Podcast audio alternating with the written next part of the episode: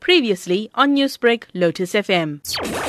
We need to realize that something is terribly wrong in this country. We are in a crisis at the moment. Load shedding is causing tremendous stress on every one of us. Homes, people's appliances are blowing up and someone needs to be held accountable for this. As pals, we are saying that government needs to take full responsibility. It's no use blaming one another and, you know, blaming things on everybody else. We're holding the minister responsible, and that is why we have laid criminal charges against uh, him in his capacity as minister. This is not a personal issue between Minister Pravin Gordhan and ourselves. It's the office that he holds. Why do you believe that there is sufficient legal grounds for the public prosecutor to accept those charges? In terms of common law, the minister has been wrongful, negligent, and unlawful by his mere omission to act in accordance with protecting the public interest. Minister's responsibility, as determined by uh, the Constitution, is to ensure that he acts in the interest of the public.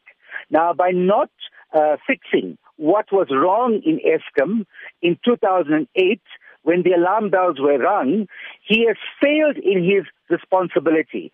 You know, when, when there's risks that are identified, the minister needs to ensure that they, they mitigate against these risks.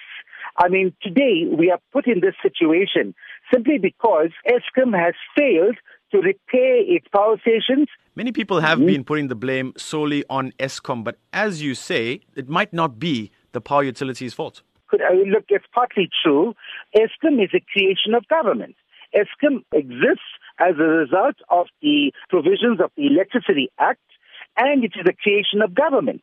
So it is a state owned enterprise. It's owned by the government. Now what we find is government officials are coming and laying the blame squarely on Eskom, which is not entirely true because they were warned about potential risks that Eskom faced as early as 2008. While you wait on the senior public prosecutor, what can we expect from people against load shedding in the coming days?